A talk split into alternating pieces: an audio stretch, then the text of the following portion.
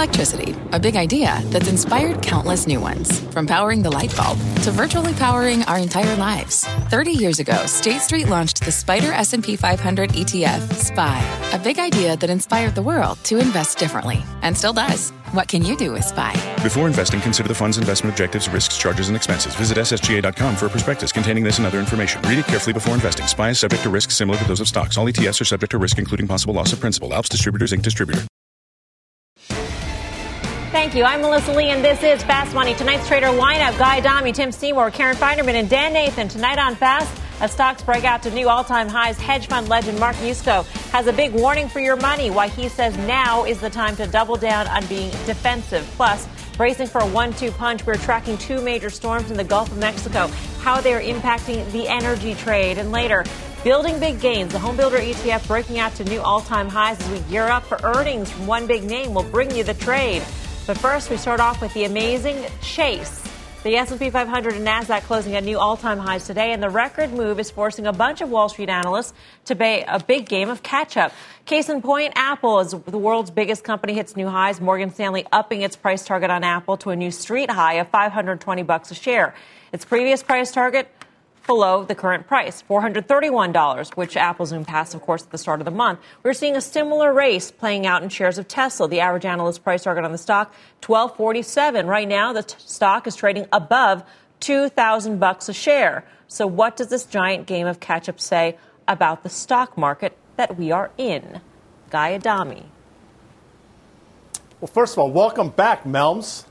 Thank you. I mean, and they had you going all day long today. I mean, it's fantastic watching you host like every single show on your return. I just, I love that. So, welcome back. So, what does it say? Did you watch any baseball while you were gone? Yeah, I'm sure. going somewhere with this. So, go ahead. Yeah, of yeah, course you did. Going. So, no doubt you, so, so no doubt you saw Mike Trout play, and I bring that up because to talk about just the absurdity of everything right now. A Mike Trout signed rookie card just sold at auction for almost $4 million. And I don't point that out to be glib. I just point that out because you know everybody's chasing everything right now, and I think Apple's one of those things they're chasing. Now, Katie Huberty, I think she's been in front of this for a while, so I don't think she falls necessarily on somebody that's chasing. I think she's been ahead of the curve, the analyst from Morgan Stanley. But clearly, people are going to start to chase, and that's what's manifesting itself in the market right now. I think it's important to point out Apple traded almost 90 million shares today. That's almost three times normal volume on what, again, is just a huge move to the upside. I think technicians are going to watch these last couple days very closely for a potential reversal in the name. The volume speaks volumes today in Apple. Mm-hmm. Tim? It's the evolution of valuation. I, I, think we find creative ways, not necessarily we, but uh, the analyst community, and maybe we do too, because we have to explain it. Uh, to, to, to take former comps and find new comps. And, and Apple's one of the greatest examples of that, right? It used to be a hardware company. Then we started going with a blended multiple. Now, if you look at Katie Huberty, she's talking about a free cash flow multiple. She's also comparing it to other uh, technology platforms uh, and talking about where Apple actually trades at a slight premium or, or even brands or, or consumer platforms. So uh, we've, we've come up with an entirely new way to, to value Apple. And maybe that's fair with 555 million subscriber base, uh, services business, all types of ancillary. Uh, we've seen and we've dissected this over and over again. But that's what's happening. It's the evolution of valuation. Uh, and Katie Huberty, who in January had a 368 on the stock and was well out in front. And we talk about her all the time in a complimentary way. I think she's clearly one of the most thoughtful analysts uh, on, on Apple. But you know, in July she went from I don't know to three three thirty uh, up to four thirty effectively when the stock had run after she had downgraded it after the crisis. So I mean, it's like at some point you have to find different ways to value stocks. And we mentioned Tesla. Obviously, that is a, a name that people spend a lot of time figuring out very creative ways to value. But Apple, that's what today's upgrade was about, in my view. At what point, though, does getting creative, Karen? um, sound the alarm for you in terms of justifying a valuation on a stock that, that Wall Street may want to remain over, overweight on, but can't remain $100 under the current trade in terms of the price target? Right. I mean, yeah, I find this game very difficult in that, you know, the. So I read the piece. It was interesting, trying to find. All right, well, it's not a hardware company. Think of the hardware part as really more like Peloton. I think was one of the comps, and and then obviously the services business, and then let's not let's look at let's look at cash flow. and what's the cash flow, free cash flow number versus the rest of the market, and you know, sort of um, turning themselves into a pretzel to find new ways of justifying a higher multiple. But kind of embedded in that is that this market will continue to retain this multiple or perhaps even a higher multiple if we see more stimulus, if we see the Fed do more. Um, so I, I mean, I'm long Apple. I hate that it went up however much on Friday over the stock split and today because obviously we all know that's not creating any real value. I hate that kind of thing, but I come back to this again and again. I don't have a better alternative because I don't want to be in cash because I'm afraid of value of, of, of inflation and therefore cash being worth less. So I guess fundamentally I'm sort of buying into that this market deserves a higher multiple because of that macro and you want to be in great companies. And so then you back into a way to how do I come up with a higher multiple? I mean, I see the streets, there's, I saw 27 buys, 12 holds, and maybe a few sells. Um, but everyone's just sort of falling all, all, over themselves to be the highest on the street. I hate that kind of. Um, uh, I mean, I, I like to see them come out with big earnings. That's the most important data to me. Yeah, and, and they had a big earnings report, the, the last report, Dan, but still, that doesn't get you to finding creative ways to get to a valuation. Or, does it? Is it that there is no alternative, and so therefore you do find creative ways to stay in these sorts of stocks? Because it's not just Apple, as we mentioned, it's Tesla. It's any of these stocks, these particularly the big tech stocks that people don't want to abandon yet because this is where uh, the gains are. Well, they're clearly where the gains are. They're clearly winning this kind of this pandemic economy, and I think a lot of investors have just basically said nothing's going to change from here on out for these companies. I think the valuation thing is a hard one. You know, Amazon, um, you know, was one of the best performing stocks in the last 25 years, and there's not an analyst on earth who could really give a good reason why it should be trading at that valuation until it started to kind of grow into that valuation, and it's still very stretched compared to its mega cap tech peers. So I guess we get um, a little creative with valuation stories when we are in the middle of a stock market or a risk asset mania. And I think that's where we are here. Who knows when that's going to end one way or another? I will mention this though, and I, I, I was remarking, you know, Apple opened up 3% today after closing up 5% on Friday. Do the math on $2 trillion in market cap. That was just absolutely remarkable. But then it sold off really hard. Amazon sold off really hard. Tesla sold off really hard. They closed well off their highs. But you know what started to rip? Is value. We saw Boeing just went straight up. JP Morgan went straight up. Some of these uh, beaten up retailers, other names in transports, even that piece of junk, GE rallied up in a straight line. So, you know, with the S&P 500 gapping up above the prior high here, I think investors are looking to broaden out this rally, possibly coming out of some of those mega cap techs into some beaten up stuff. They see the path at the end of the tunnel for this crisis. I don't know the health crisis. I don't know what they see um, through plasma, but to me, um, that's clearly the story of today. New highs and a dash for trash. Let's get to, uh, to some breaking news here on Delta. Let's get to Phil LeBeau for that. Phil. We have been talking for some time about Delta needing to cut a number of jobs come October 1st if there's not a CARES Act 2. Well, today they have sent a letter to the pilots union detailing exactly how many pilots will have to be furloughed starting October 1st. And it comes out to 1,941 pilots. Now, there's a big caveat here.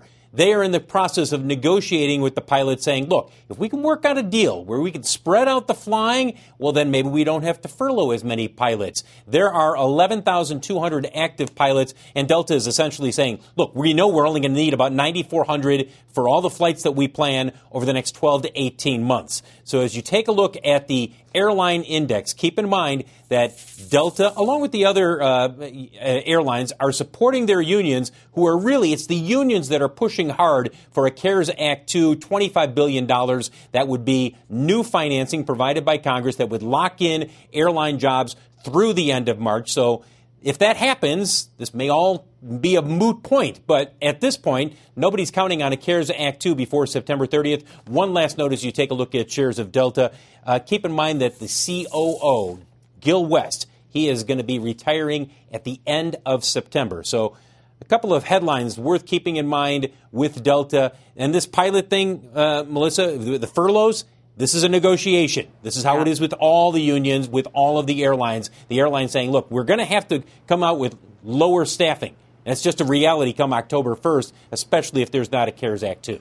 All right, Phil, thanks. Phil LeBeau in Chicago. The airlines we should know taking flight today on the back of some big headlines on the vaccine front. AstraZeneca reporting the Trump administration is considering fast tracking its experimental vaccine for use ahead of the November election. AstraZeneca says it hasn't discussed emergency authorization with the government, will not have trial results until later this year. And separately, the FDA granted emergency use authorization for convalescent plasma, a treatment that uses antibodies created by people who've recovered from COVID 19 to treat those infected with the virus.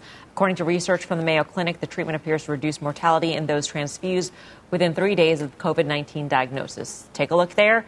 Travel stocks all rallying. We're talking cruise lines, we're talking airlines, etc. Tim Seymour.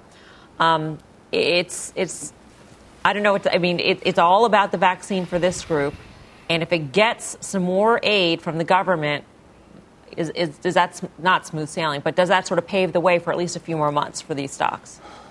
Well, for, the, for, for, airlines specifically, CARES Act is basically uh, is, is, stimulus, right? It's fiscal. It's basically here, pay your workers, um, because and this is where the airlines have, have issues, and this is where some of the healthier balance sheets um, really are a bit of a standoff. It, it's not just about equity dilution; it's really uh, flying in the face of their desire to actually cut to a leaner uh, dynamic, which is what Phil was talking about. If you look at all travel stocks, they're not all created equal. And, and, and surprisingly, something like a bookings um, has fared relatively well. In fact, it's, it's basically flat. It's down about 5% to the S&P since before COVID-19. They have cut costs dramatically. They are seeing bookings going out to the second half of the year. That is a case where mortality for a tech company uh, effectively, even though it's also uh, an online travel company, is not seen anywhere near as high. And therefore, it's been actually very defensive as people are willing to say, I can value this at 2022 multiple, which if you do, it's at about 19 times, and it's an interesting company. But that, that's the decision investors have to make. Mm. Would you go online travel uh, stocks, Dan, instead of the travel stocks?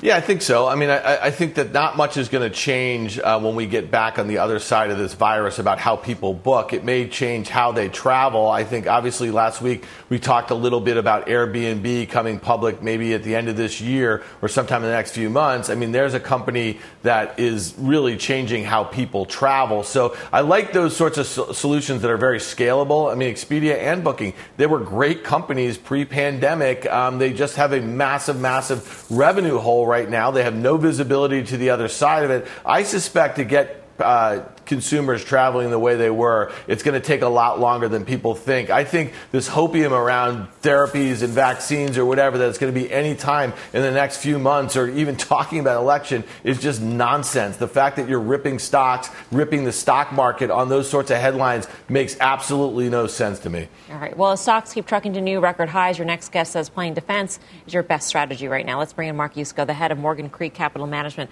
Mark, great to see you. Welcome back. Hey, Melissa, thanks for having me. And you know, before we dive in, I just wanted to channel a little Eminem from Eight Mile and say, look, I, I know you know all the bad stuff you guys are going to say about me, so let's get it out of the way first, right? Beginning of the year, I used the the bear market word, and uh, I am happy to report, obviously, that uh, things didn't turn out quite as negative as we thought. The great news on the other side of that is our long short fund up about 3x, the market's up about 15% instead of 5 and then the second thing, when we were together just a few months ago, uh, I did talk to you about how all the economic pain I thought was still ahead of us, mm-hmm. and uh, the market just doesn't seem to care. So now we got that out of the way. Fire away. so, so, you, but you still think that there's a reckoning? I mean, even though the market doesn't seem to care about this all, you're still sticking to your guns. Yeah, look, I, I, I feel like the risk reward really hasn't changed much since you and I started this conversation. It's amazing. Almost two years ago in October of 2018. And, you know, we were at record valuations then. We're, we're back to those record valuations again. In fact, worse because earnings have actually declined. I mean, you look at since March 23rd, right, where the PE got down to as low as 17, we're up to 29.2 for the overall market. And certain stocks, you guys were just talking about Apple, you know, Apple's PE has gone from 15 to 33, just kind of sillyville. So Uh, we think the risk reward is tough here. One of the things we talked about last time in June was how the nominal value of stocks is up a little bit. It is actually up, you know, 5% for the year. But when you look in real terms, when you denominate in gold instead of dollars, we're actually down 20%. And over the last, again, uh, 19, 20 months that you and I have been talking, we're down almost 44% because of this devaluation of the currency that's going on. So a lot better places to put capital today are gold, gold miners, uh-huh. silver, silver miners, real assets, and then you know my favorite, Bitcoin. So, so in your long short fund, and, and I'll go there because that's where you cite your outperformance. What are your your biggest trades, yeah. your your big gainers that you're still in? Yeah. So, th- yeah. Thank you. So, um, if we think about the the long short model, right? You you have to be long certain things, and and we have been long technology, particularly outside the U.S., particularly in China. That's been our best winning trade. Our what we call our top 20, which is our 20 concentrated longs from that long short portfolio. We run that as a separate account as well. That's up almost 50, 50% this year. So that's been great. Names like Sea Limited uh, and uh, um, Tencent. So Chinese tech is, has been really doing much better even than the FANGs. Uh, the second thing is on the short side, finally, the great separation is occurring. And you've seen some of the companies that were over levered and struggling, uh, like the retailers and others, actually go down. And, and I'm with the traders on this, this, this euphoria over the vaccine. Look, the vaccine is like last year's trade deal headline. There was no trade deal. There was never a trade deal. There's not going to be a trade deal. There's no vaccine, not going to be a vaccine. You can't make a vaccine for coronavirus. So, as far as I know. Hey, Mark. So I don't know this M&M guy. I, I like that, that this Slim Shady person, but I'm not sure about the M&M. But with that said, I wasn't going to say anything negative. I mean, I'm, i admire your work. We've said that for a while. But you you mentioned October 2018. I think that's important because it coincides, as you know, with Jerome Powell stepping in and saying, you know, lowering the balance sheet was on autopilot. They were going to raise rates. And the market went down almost 20% in a month and a half. They've obviously backtracked since. I thought the market rallied today at the end of the day – because there was a news alert that uh, Jerome Powell was going to make a profoundly consequential speech on Thursday about how the Fed measures inflation, which is foul, which is folly. But that, that's neither here nor there. Is it just that simple, yep. though? The fact that this the Fed is there and they're going to continue to be there and they're going to continue to move the goalposts. I think you're dead spot on. I mean, that's exactly it. Look, interest rates are down 62%. Now, it doesn't mean we went from 63 to 1, but uh, we went from over 2% 10 year to 60 basis points. Let that sink in. People are going to lend the government money for 10 years at 60 basis points. And the direction of interest rates, we think, is in a death spiral. We think they're all going negative. Every interest rate in the world uh, over the next decade will be negative because there's no way out, right? If you have a lot of debt, you can either pay it back no way they can pay it back. You can restructure it. No one's going to take the restructured deal. You can default on it, but then you get kicked out of office, or you can inflate it away through devaluing your currency. And to your point, that's exactly what Jerome Powell and all the other central bankers have done. And that's why I quote the gold, right? Gold prices are rocketing. And you've made more money in gold stocks, the new FANG, F A A A N G, Franco Nevada, Agnico Eagle, uh, Anglo Gold, Ashanti, Newmont, uh, and Barrick. Uh, and there's one other A in there. But those guys are up on average 120% since March. And look, the Nasdaq's up 65, and they're up twice as much. So it's a devaluation of the currency because the empire has too much debt. Mark, great to speak with you. We'll see you soon.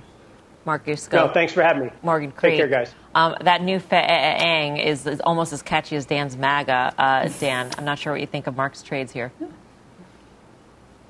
Well, you better not lose yourself in the market. Um, just to quote a little Marshall Mathers here. I, I mean, listen. Here, here's the deal. I, yeah. I think. Um, you know, Mark makes a really good point. You know, he just said, listen, you know, the market is one thing and the economy is another thing. And, you know, we saw some decent data um, last week on the economy. I think that kind of flowed through into this week. But who knows how this thing goes without expanded unemployment benefits? When you think about, you know, where we are as far as the market's concerned and where we are in the economy, we had that front end loaded fiscal and monetary stimulus and it seems to be waning a little bit. And that's the one reason why I would say that the market market could probably take a breather here now that we're back at those prior highs in the S&P 500, especially as we are not likely to get fiscal stimulus to the levels that we had just a couple months ago. Tim, quickly on Mark's Chinese internet uh, picks.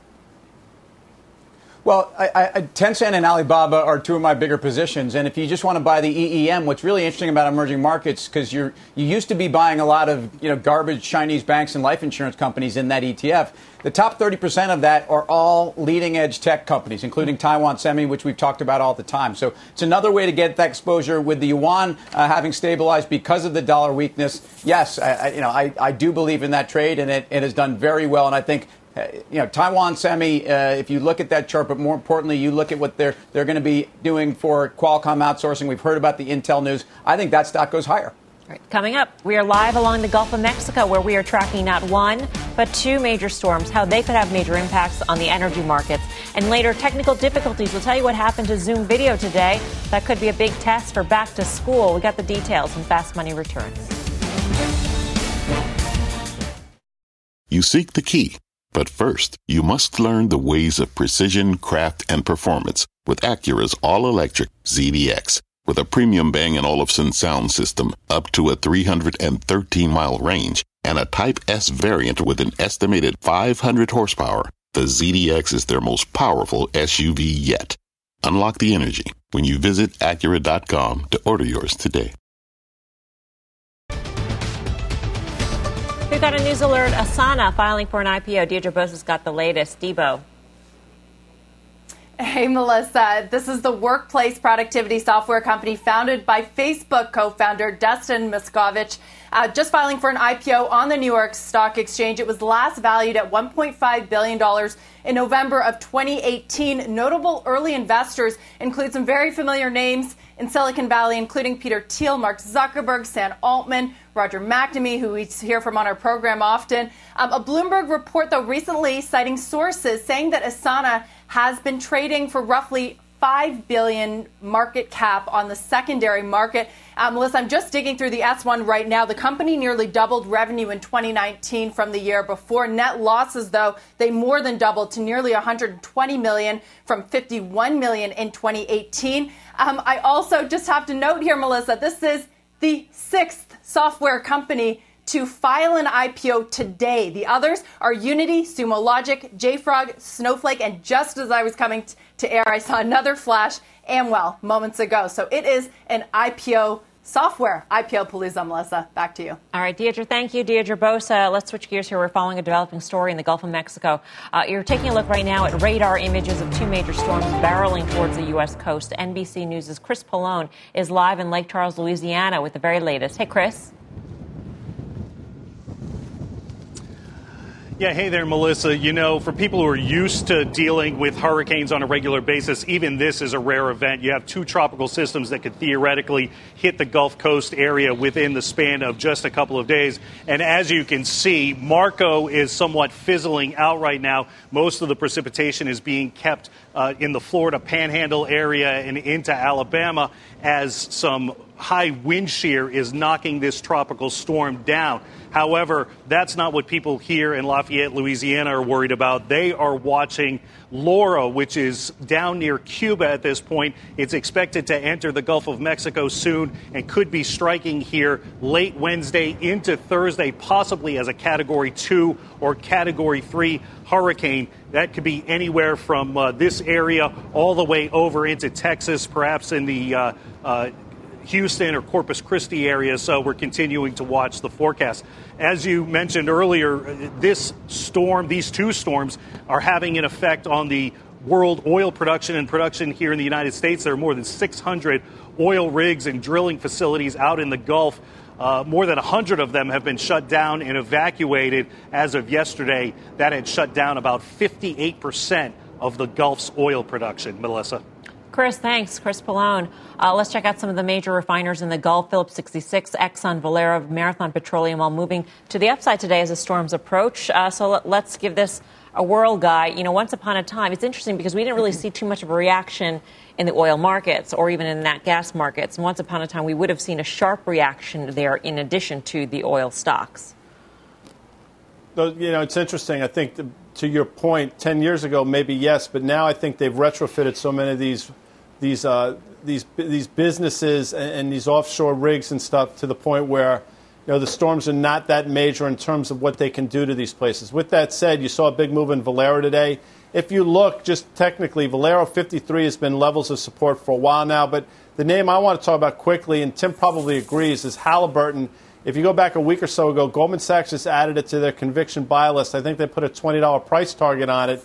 And this stock has had this little slow, steady climb over the last couple weeks. I think that's a name that can continue to rally, uh, not necessarily on this news, but in the environment that we find ourselves in. Tim, you're long Halliburton? I'm long Schlumberger, which is of, of the two probably the underperformer. But if you if you look at and coming out of the earnings cycle, both of these guys cut divs uh, and are balance sheet rationalization mode, and, and actually um, free cash flow mode looking forward is, is part of the story. So it's a it's a slow re-rating. I, I do think as we start to see um, follow Brent prices too, because they've been jammed here between 44 and 45 bucks really for the last six weeks. Um, this may be um, some spark to take you above what I think is really just a technical consolidation but I agree with everybody here. Uh, you know, supply disruption has never been the trade here. Uh, it's certainly not a trade worth buying in the energy space when you're effectively in a bear market. It was during Katrina. I was trading back in 2005, um, and that put people out of business. Uh, but it's a different market, and, and I think that's well flagged. I do like the oil service guys with the best balance sheets in the U.S. for the long term. Uh, Karen, is there value in the sector or just value traps? Uh, I don't know. I mean, there is value. There's also balance sheet risk. So, you know, I, I, agree with Tim. You go with the best and you go with the best balance sheets. But my mind sort of jumps to when I hear multiple storms of like a Home Depot. What kind of destruction is there on land, and what you know, what kind of rebuilding gets done? But I agree. It's, it's interesting how oil really itself, the commodity, didn't really react to this at all, though the, the refiners did. All right, we've got some uh, breaking news here. Additions to the Dow Jones industrial average. Um, Salesforce.com, Amgen, and Honeywell set to join the Dow Jones Industrial Average. Um, Salesforce will replace ExxonMobil. That's an interesting one. Amgen will replace Pfizer on the Dow Jones Industrial Average. Honeywell will replace Raytheon Technologies. This is a major overhaul of the Dow. Um, so we have these three stocks entering the Dow all at once. A revamping of the Dow, maybe to reflect where the economy is better uh, at this point in time. Uh, Dan, your thoughts on, on these moves? Yes, CRM, Salesforce, interesting one. You always hear BK say that data is the new oil. Well, you think about this company, it's a $187 billion market cap company with $20 billion in sales. They touch probably almost every major industry in every major geographic on the planet. So talk about a company that is really, truly industrial. Um, I think they deserve to be in there. And to that lax conversation, I mean, look at Exxon. We were just talking about the energy. It can't get out of its own way. It was about to make a new two, three month low just on Friday's close before these two storms came in. So I like the addition of Salesforce. Yeah, Guy?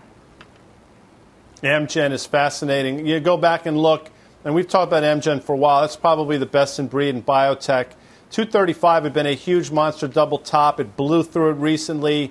We did what we call in trader parlance a back and fill to that level. And now with this news, the stock is probably around 240. I think the risk reward for Amgen sets up really well. And just quickly, uh, for you folks that say GE never had a chance, I mean, GE and Honeywell for a long time were effectively very similar companies. And just look at the outperformance over a 10 year period to Honeywell to GE. Honeywell basically did everything right, and this is not to cast aspersions, but GE basically did everything wrong, and I think Honeywell's being rewarded for it now. Yeah. So uh, oil in the Dow, its presence gets reduced dramatically with the with the expulsion of ExxonMobil in favor of software company, um, biotech over big pharma with Amgen over Pfizer, Honeywell over Raytheon. Um, Karen, I know that the Dow is not the index that we typically follow, but America follows this index. And this says maybe a lot about what the economy right. is today. I'm surprised it doesn't have uh, alternative energy. Right? To me, the, the Pfizer Amgen switch is, I get it, sort of, but to go from an Exxon, you know, I think you would go from an Exxon to a, I don't know, a, a, you know, a Tesla electronic vehicle, electric vehicle, something like that. I, I, I think, yeah, the, the Dow has had its day. One day, I just want to make one comment for Guy. GE tried to buy Honeywell maybe 15 years ago and they were denied. which is unfortunate for GE given the path that those two companies have taken. what's what's also worth noting that it, with the stock split of Apple uh, this evening, Apple will actually have less of an impact on the Dow in terms of its move than these three new additions, Tim. So this is a, this is also a change in how this index will in fact trade on a daily basis. Well, and if you think about where Salesforce will, will, at least supplement some of that, that lost mojo from Apple, that's exactly right. I, I, this is all extraordinary, I, and I, do think, although we don't talk a lot about the Dow, and I think we're focused on the S&P, rightly so. Um, as you point out, the Dow is uh, very important for a lot of folks, and these changes. I mean, Exxon is is an American uh, icon. Uh, get, getting kicked out of the Dow is an extraordinary moment uh, in history, and it also points out where this index does need to compete with the triple Qs and even the S&P. Um, the Raytheon move not surprising, just because they spun out Carrier and Otis, mm-hmm. and there's been some changes there, and I think the Honeywell move makes a lot of sense. But these other moves are, are massive, and they do have implications for the tone uh, and the style of these indices going forward. Yeah, and there are some ETFs that are actually indexed to the Dow, so this is worth watching. But interesting, this this major revamp coming just as Apple is set to split its stock. All right, we've got a lot more coming up your way on Fast Money. Here's what is coming up next. TikTok takes on Trump, the social media company suing the U.S. government. The latest on the brewing battle straight ahead. And later, putting the pedal to the metal. We'll tell you what sent shares of GM into overdrive today. Fast Money is back after this quick break. Every day, thousands of Comcast engineers and technologists put people at the heart of everything they create, like Oluseyi, a Comcast engineer who grew up bonding with his dad over sports. This inspired him and his team to create AI Highlights technology that uses AI and machine learning to detect the major plays in a sporting event, so millions of fans have a way of catching up on their favorite sports. Learn more at ComcastCorporation.com. Wouldn't it be great to have all your investment and retirement accounts in one place? Yahoo Finance, our sponsor today, makes it easy. I use it to put my investment account and 401k accounts into one hub and get expert tips that help me confidently manage my money. For more than 25 years, Yahoo Finance has been the brand behind every great investor. Whether you're a seasoned investor or are looking for that extra guidance, Yahoo Finance gives you all the tools and data you need in one place. They're the number one finance destination, producing a holistic look at the financial news cycle, including breaking news, original editorial perspectives, analyst ratings, independent research, customizable charts, and so much more. Securely link your your brokerage accounts for a unified view of your wealth, including 401k and other investments. A comprehensive perspective is what sets apart great investors, and it's how Yahoo Finance ensures you have the insight to look at your wealth in its entirety. For comprehensive financial news and analysis, visit the brand behind every great investor, yahoofinance.com, the number one financial destination, yahoofinance.com. That's yahoofinance.com.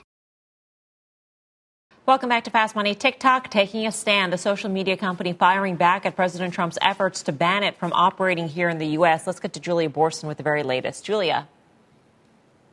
Well, Melissa, today TikTok posted a blog announcing that it's suing the U.S. government over its decision to ban the service in the U.S., saying that it doesn't take suing the government lightly, but that, quote, with the executive order threatening to bring a ban on our U.S. operations, eliminating the creation of 10,000 American jobs, and irreparably harming the millions of Americans who turn to this app for entertainment, connection, and legitimate livelihoods that are vital, especially during the pandemic, we simply have no choice. TikTok saying the Trump administration has ignored its efforts to engage and address the administration's concerns, that TikTok faced a lack of due process the Trump administration giving a no comment on this lawsuit. Now, as for the reports that Mark Zuckerberg warned of the rising threat of Chinese internet companies, of course, including TikTok, which prompted a national security review of TikTok, today Trump advisor Peter Navarro telling CNBC that Zuckerberg had no impact on the White House's decision. Guys, back over to you. All right, Julia, thank you, Julia Boorstin. For more on TikTok's latest move, let's bring in Jefferies analyst Jared Weisfeld. Jared, great to have you with us. Thanks for having me again. Um, what's your interpretation of this news? I mean, there's there's one train of thought that could be that TikTok is just simply trying to bide some time in order to get the bids a little higher here, uh, and that ultimately it still wants to sell itself. For sure. Listen, from a TikTok perspective, there was really no downside because they're really backed into a corner here. If you just take a step back to put things in context, the Trump administration issued two executive orders in a time span of about two weeks, first on August 6th and then on August 14th, both going to effectively trying to dismantle the TikTok operation here in the United States. So TikTok's parent company, ByteDance, based in China, uh, basically was ordered by the U.S. government to go ahead and shut down operations within a 90-day window, as per the second executive order. So, from a TikTok perspective, not much to lose. To your point, um, per- perhaps it, it buys some time. There are obviously um, a bunch of bidders that have been um, circulated that could own this asset from from Microsoft to uh, to Oracle to Twitter. So, you know, when you think about per- trying to prevent a fire sale and buy some more time, there's really no downside. I'd also add, you know, while I'm while I'm not an attorney, you know, when you think about the ability or the willingness of a federal court to overturn something on grounds of national security, you know, the odds are, are, are probably pretty low. So, um, so again, no downside, but certainly makes sense from a strategic perspective. So, hey, Jared, does this, you, you, know, obviously Microsoft would love to have TikTok. There's probably others that would love to have it. Does this lawsuit now make it very unlikely that there would be any sort of agreed upon deal, you know, between now and let's say mid mid September, um, or will they really get the time that they need and try to wait this thing out? Yeah, uh, a great question. I don't think this impacts the sale process whatsoever. I think if you think about the decision making tree, uh, there was no downside from a TikTok perspective to go ahead and, uh, and, and, and go down this path. And at the same time, I do think it preserves the optionality to go ahead and perhaps get a better price on the other side. When you think about the bidders that have emerged, Microsoft has indicated that they are going to have a decision hopefully by by September 15th. And um, and as per press reports, Microsoft certainly seems like they're they're in the lead now. We've talked about this before. It makes a lot of sense from a strategic perspective when you think about the ability to marry in uh, TikTok from a gaming perspective on the back end with Azure. I think there are a lot of synergies that make a lot of sense in terms of Microsoft plus TikTok, but uh, I don't think this would uh, jeopardize the uh, the process. I think it's more of a I think it's just a very smart legal strategy with with limited downside. Jared, it's Karen. Let me ask you something. Normally, in a bidding process, the highest bidder who's capable of paying would end up being the winner. But this is such an unusual process. Do you see maybe the Trump administration favoring an Oracle over maybe not Microsoft, but maybe over other bidders? It's it's certainly a uh, a bizarre process, and, and to your point, I had a lot of incoming questions when the Oracle um, when Oracle was announced as a potential as a potential bidder, given there's no obvious synergy with their base business, except for the fact that the uh, the Oracle C-suite is very close with the Trump administration. So it's a very bizarre process. Microsoft certainly seems like the most logical buyer. If you think about the heritage of TikTok here in the U.S., uh, it's a former Microsoft employee that actually runs TikTok. So I think there's not only is there natural synergy, but I think you know when you think about culture of the organization, it makes a lot of sense uh, from a TikTok Microsoft perspective. But to your point, you know, as with everything with this administration, I think there are there are a lot of question marks, and I think uh, you know the, the, Oracle angle is is certainly interesting in light of the uh, the political alignment. Last quick question, Jared: uh, Does the success so far of Facebook's Reels make TikTok more or less valuable? It's a really good question. I mean, Facebook has had so much success in the past from a copycat strategy perspective, and you know that's certainly one of the reasons why uh, a lot of the regulators have, have been down on their backs. But I think you know, I think it speaks to the market opportunity more than anything else. I think TikTok has been so successful in terms of implementing their algorithms. They know exactly what their users want. Downloaded 180 million times in the U.S. alone uh, before the user even wants it. So I do think that you know, while, while clearly you can't dismiss Facebook as a, as a threat, I think the value proposition is certainly real in terms of what TikTok offers. Jared, great to speak with you. Thank you. Thanks again. Guy, I know you're on both the talk and uh, you're also on Reels. yeah, it's amazing that I can be on both platforms at the same time, and I was able to buy them both at the application store recently over the weekend when I had some time. But uh, what I find just the most of all the absurd things that are going on in the world, the fact that now somehow the U.S. government acts as an investment banker and is taking paid. a chop out of whatever deal is going to happen is, is just fascinating to me. And I, you know, I say it somewhat in jest, but now, you think about that moving forward. That sets a really dangerous precedent, in my opinion, or maybe not. I mean, maybe they should be getting a 4% investment banking fee, and maybe I'm way off base, and maybe I am the okay boomer that Dan things seems to think I am. But I will tell you, you know, the government picking and choosing who's going to be in a bidding deal or not, that is some really dangerous ramifications, despite what Peter Navarro might think. Coming up, a new high for home builders, but will the red hot sector keep up its momentum? The one name you've got to watch, plus shares of Palo Alto Networks down big after earnings. We'll break down the numbers and more on this breaking news that just crossed. Big changes coming to the big board. Salesforce, Amgen, Honeywell, all being added to the Dow Jones Industrial Average. Exxon, Pfizer, Raytheon, they are all out. We'll get more reaction when Fast Money returns.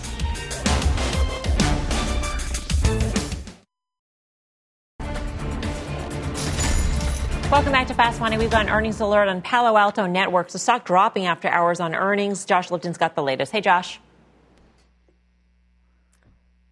So, Melissa, I checked in with Andrew Nowinski over at DA Davidson. He covers the name. I wanted Andy's quick take. Uh, he would say this was a fantastic quarter in his words. The beat on billings, one of the biggest beats, he says, in a long time for this company. Product and subscription segments exceeding expectations, though he also notes the upside in Q4 billings, and that clocked in at uh, $1.4 billion, didn't flow through, he says, into stronger October billings guidance, and that could explain, uh, Andy's saying, some of the disappointment you're seeing here in the after hours. CEO Nikesh Arora on the call, speaking of the pandemic, the resulting economic uncertainty, says the firm has adapted and posted great results did note that some companies are becoming more cash conscious. The macro environment, he says, still uncertain. And speaking of trends in 2021, Nikesh saying the work from home trend will challenge his company's hardware business. It's going to be a tough business, he says, in the quarters ahead, but he's arguing that should be supplemented by more software solutions. Executives were asked, to Andy's point,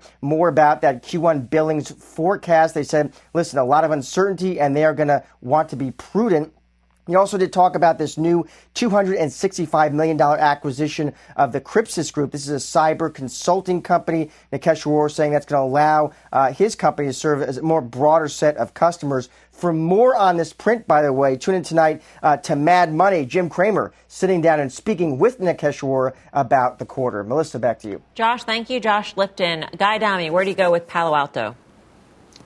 248 is the level you buy it. This was a great quarter. They guided higher for the first quarter. The only thing not to like about it is people will talk about valuation and maybe they didn't beat by enough. And if you go back and look, I mean, historically, this is a name that seems to sell off every single time they report. 248, though, was a high we made back in February, then faded from. I think that's where you buy it. And I'll say that it's amazing in our San Francisco bureau, you have Debo Knows, which Dan Nathan coined that, but that's a great nickname and the wonderful Josh Lipton, who just gets smarter and better looking every single time he's on the television. It's remarkable. I feel sort of uncomfortable with all the all the compliments coming out of you, guy. Wow. yeah. Um, but anyway, uh, yeah, we have a great bureau, and Kate Rogers is out there now. FYI. there you go. Anyway, coming up, big changes coming to a benchmark index. We'll bring you all the details. Plus, home builders hitting another record high. But is this rally built on a sturdy foundation? Our traders will weigh in when Fast Money returns.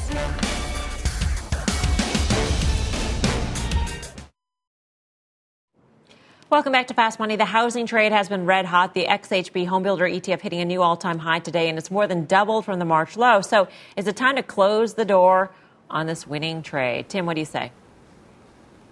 No, it's not. Uh, look, rates are at zero. Um, people are moving into houses anywhere they can, and they're building out. I, you know, if you look at the XHB, it's not just home builders, though. It, it's more importantly, it's materials. It, it's HVAC, like Trane uh, and, and Carrier, for example, in terms of HVAC. And, and you look at Masco, and you look at Whirlpool is the biggest weighted stock in there. Um, these are trends that are not going away. And as someone that's replaced an HVAC uh, and multiple appliances since COVID happened, uh, these guys have you where they want you. Uh, I think this trade goes higher. Again, rates are at zero. People are borrowing against their houses, they're buying new houses, and as long as rates stay where they are, this trade's going to work. One of Guy's dogs seems to not like that trade. I mean, they agree with Tim. No, no, oh, they agree, that, that is an endor- it's a tacit endorsement of what Tim just said. I guess so. Rocky and Russell. Oh, both of them. Okay. Karen, you go on the builder side or more the retailer side or the supplier side? Well, actually, I mean, uh, Home Depot um, and Lowe's, but I like the builders too. I mean, you know, they came in without a big oversupply at all, and then you have a giant shift in demand. We're finally seeing millennials who we complained about they never want to buy a home, really rushing out there to buy a home, and I don't think I don't think we've worked through all of that. So I agree with Tim. I don't think you abandon this trade at all. I think we've got a while to go, and with rates here, uh, I, I, mean, it, it's the only part of it that doesn't set up perfectly well is potential unemployment, which has obviously peaked a ton. But for the white collar workers or those that have jobs, I, I think we're going to continue to see great home building numbers. All right. One of these builders reports earnings after the close tomorrow, and options traders are betting it could break out to its highest levels of the year. Mike Khouw's got the action. Mike.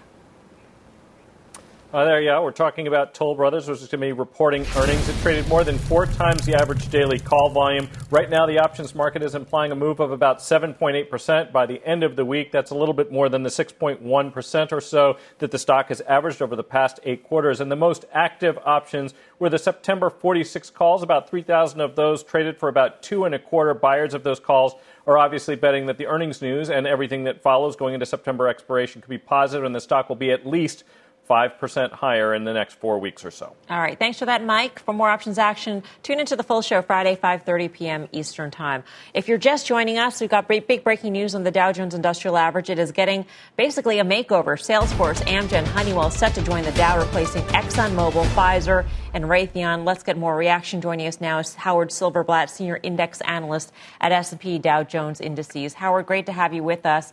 Um, what do you think the, these moves reflect? Well, it reflects the market, uh, and there's a fourth item in there, and that's Apple's uh, uh, split that also takes effect. Basically, Apple by itself, forgetting the three changes, took the technology group within uh, the Dow from 27.6% down to 20.3. Okay, a significant decline.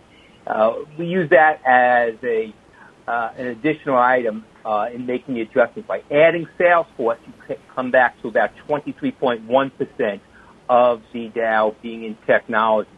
The other changes also uh, reflected more what the market is doing, especially the United Technologies when they did the spin-off became Raytheon, mm-hmm. so the adding of, of Honeywell more in, in, in, this field, and of course Amgen as compared to, to, to Pfizer, uh, which is, is more current at this point in time. How much money, if you know this, Howard, how much money is actually indexed to the Dow Jones Industrial Average? I mean, obviously the S&P 500 is is the big one, but there are I, I, ETFs that are indexed uh, to the Dow. I do. I do not have the current okay. ones, but this will cause a, an amount of, of change that they're going to have to do. They'll be selling, obviously, uh, seven, buying and selling seven issues here: the ads, the deletes, and the Apple. Uh, so it will be a bit of a, a, a a cost factor on them, and there will be a drag on their performance because of that. Yeah. What's remarkable, though, Howard, if you think about how the Dow will trade once these inclusions are made, is that Apple, the biggest company in the world, will now be a much lesser impact on the Dow than even a Salesforce. Yes, yes. Uh, App, Apple will have that performance based on tonight's 2.99%, just under 3%. They are right now, before the split, 12.2. But uh, Salesforce, Force will have almost 5, Amgen 5.6, Honeywell 3.8. So all those additions will have more of a weight than Apple will. Uh, to some degree, the uh, reweighting of Apple because the split is, is profit taking to some degree. You, you've locked in the three quarters of your shares, but you've also reallocated them to the next. So it's definitely going to be a different index uh, on this going forward. You've uh, been in the space for quite some time, Howard. I mean, I remember calling you up when I was a Cub reporter.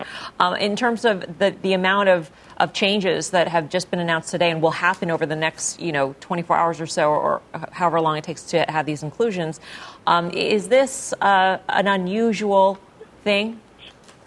It, it, it's extremely unusual. Yeah. The amount of changes. I mean, we've had three, four it, it historically changes in the but this is a massive amount, especially when you add in uh, Apple's, which reweights it significantly. So we expect to see a lot of action on that, a lot of buying and selling, uh, and it definitely will have a lot of performers out there showing the the, uh, the new and old makeups, you know, of that. Uh, again, technology still is going down from 27.6 down to 23.1 uh, which is a significant change in there. Healthcare also picks up from 14.2 to 18.6. So there's a, a, lot of variance in there uh, as compared to what the prior Dow makeup was. Howard, great to speak with you and get your analysis of this uh, breaking news. Appreciate it. Howard, Sil- Howard Silverblatt of S&P. Um, it's remarkable to think about the weighting, overall weighting on of technology in the Dow going down slightly, healthcare going up. Tim. It sounds like uh, right. I mean, scrambling really to be more uh, representative of where the market is, and, and it is. It's uh, look. The, we, we at times are critical of a price weighted index for moments like this. Um, and or you know should should Salesforce be a bigger play than you know who, who knows? Um, but I think the significance here is that uh, you have to be representative, and and we talk about how European indices, especially the DAX, underperform, and no matter what, they're going to underperform because they have no technology and they have no mega cap tech plays. Um, so I, I think uh, the, the, Dow is very aware of this, and there are uh, you know dynamics at work. I, I, think Exxon out of the Dow is a historic day, uh, and it really tells you and it punctuates what's happened to the energy sector. But but Exxon is is uh, one of the great proud uh, you know members of this index, and clearly this is a sad day. It's it, it is amazing to think, Guy, um, that Exxon goes out. I, it's like when GE went out. I mean, there's certain, you know, iconic U.S. companies that go out and you're like, wow. Yeah. No, and listen, we've talked about the, you know, the existential risk to Exxon. Think about all the headwinds they were facing, and then sort of ESG investing has come with a whirlwind, and that's not going away anytime soon. That obviously huge existential risk. And now this news, I mean, it's very hard to make a compelling reason to own ExxonMobil, the stock. And I, you know, I don't know where it's going to trade tomorrow. But those lows we saw probably back in March are within the crosshairs for sure, and probably, unfortunately, rightly so. Yeah, uh, Dan, Salesforce also reports tomorrow. So this is interesting news for Salesforce ahead of the earnings. Yeah, it doesn't help. The stock's trading at a new all-time high here. Expectations yeah. pretty high. Um, listen, you know, people have to buy these things for index purposes, but um, just like Palo Alto had a good quarter, the stock can still sell off a little, uh, little bit, consolidate probably some of these recent gains. Yeah, 4% moves across the board pretty much for all of these new uh, Dow components. Time for the final trade now, so let's go around the horn. Karen Finerman. Ah, I like Home Depot. I'm bullish on the housing housing front. Tim Seymour. Yeah, yeah, we talked about Chinese tech. Alibaba, stay there, stay long. Dan, you guys are so succinct. You know, we've got a little time. You can expound on your thoughts. Um, okay, um, well, I, I, can talk forever. Well, we know that. That's for sure. All right. Um, We're glad to have you back. Glad to have you back, Mel. it's good to be back. Dan Nathan, final trade. Good. You know, I think this TikTok thing is really interesting here, and I'd be really surprised. For years, people thought that no one could buy Twitter or Snapchat, that sort of thing. If there is a deal for TikTok, I think there is a deal for Twitter and a deal for Snapchat. These are much better features of larger platforms than standalones, in my opinion. Your dogs, Guy, have any thoughts on these uh, Dow additions? Many thoughts. Unfortunately, I think they're eating dinner now. And I know you Googled Mike Trout in the break because I know you have no idea who Mike Trout is. And I do think this Amgen's big news. I think it's going to hold that level of support, and I think it's going higher from here. Melms. All right. Thanks for watching Fast. We'll see you back here tomorrow at 5. Mad Money the, the with Jim Cramer starts right now.